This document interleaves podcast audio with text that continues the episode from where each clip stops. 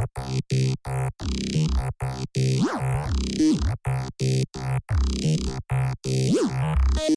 you.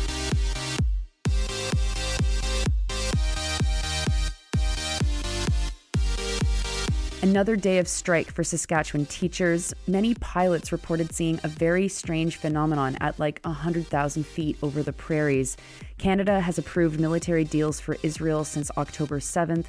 Tesla is being sued by Californian counties for sending hazardous waste to regular landfills, and massive strike forces Javier Milei to pull back on some reforms in Argentina. Good morning. It's Thursday, February 1st. Welcome to February. Here are your headlines.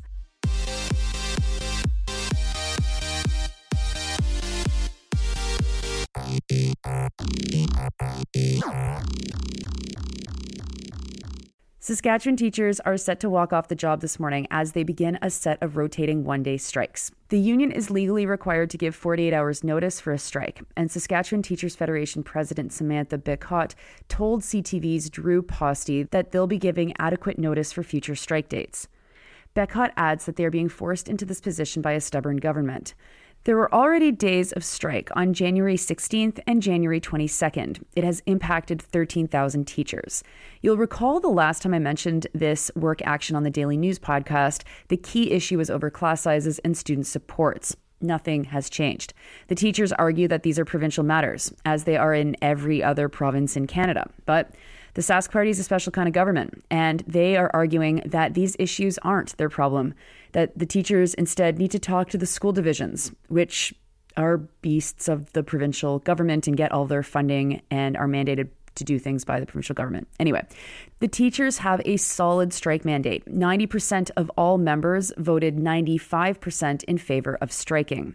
The province is still offering 7% over three years in wage increases, which is peanuts, let's be clear. The teachers are asking for annual CPI increases and 2% every year for four years. Next, you all should know how much I love the aviation industry, or you should have guessed it by now. Here's something that I think is the best thing about it the pilots are always reporting stuff they see in the sky, and of course they would.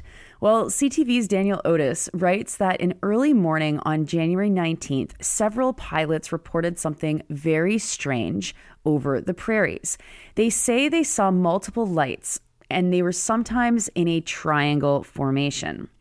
One air traffic controller said that a pilot reported that they could have been satellites.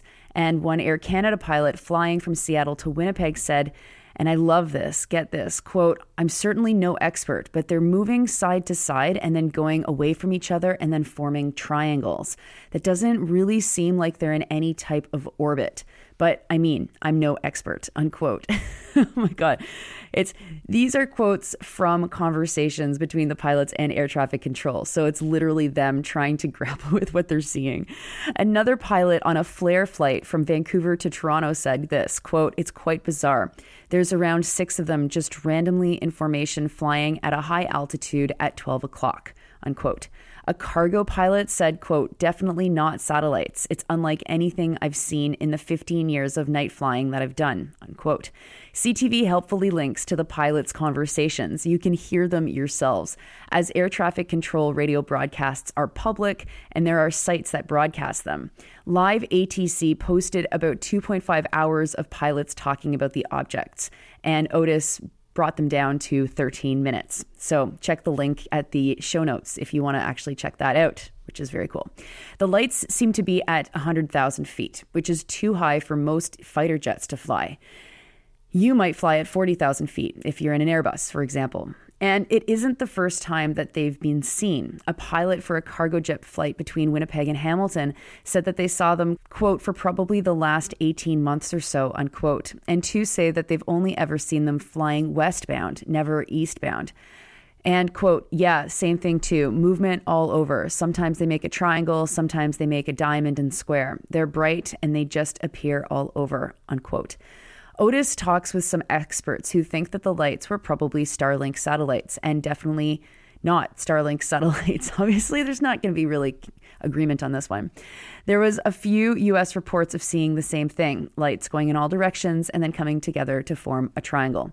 Honestly, I got shivers just writing this script last night and thinking about this. To the pilots out there who fly at night and who are used to seeing an amazing night sky, and then who see this and we're like, oh, what the hell? Thanks for remaining calm. I don't know if I would remain so calm seeing such a phenomenon like that. I will note that they talked to one retired pilot who flew for both Transport Canada and the Air Force, who said that it's unacceptable that Canada has a reporting system for unexplainable phenomena, but then who do not do anything with the information. Pilots are encouraged to make these kinds of reports, and you can see the reports yourselves, where they get listed as being either rocket, weather balloon, or unidentified flying object. But hey, the odds that the liberals will use this to distract from other things is not zero neither is the likelihood that it's nothing. Next, Alex Cosh at the Maple has uncovered that Global Affairs Canada has authorized new military exports to Israel since October 7th. The details on what the equipment was were thin, but the department said that they were, quote, non lethal equipment, unquote, a term that doesn't actually have a legal definition. We can imagine tons of non lethal military equipment that still ends up being lethal to folks in some way, even if it's just fixing a tank that will then go on to blow someone up. One thing for sure is that they haven't approved a full weapons system.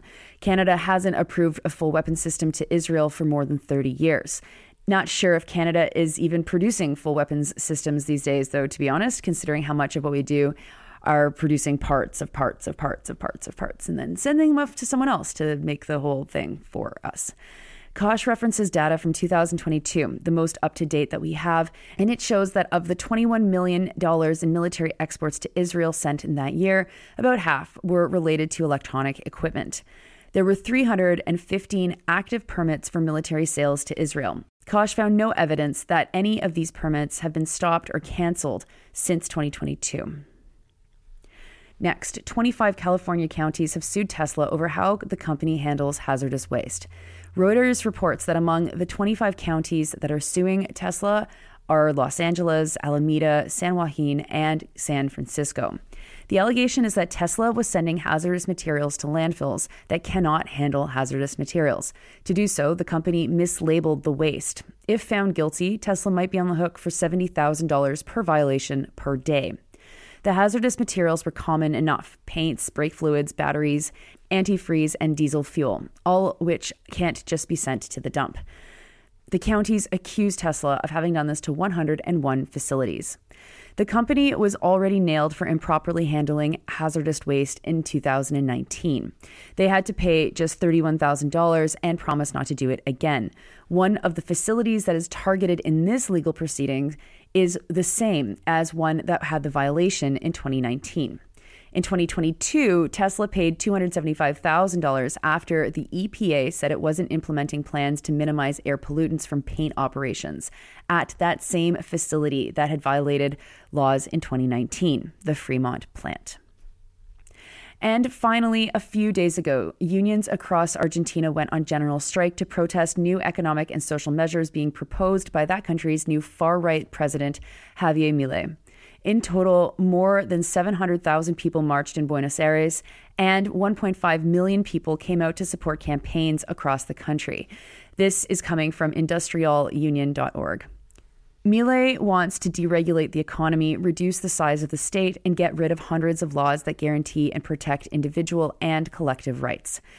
All of this is packaged up in an omnibus bill that was supposed to pass on January 25th, but the strike forced the government to push it back by a week. Here's what Industrial Union explains the package includes. The government had planned to privatize, quote, public companies, the railways, the post office, and state media, unquote.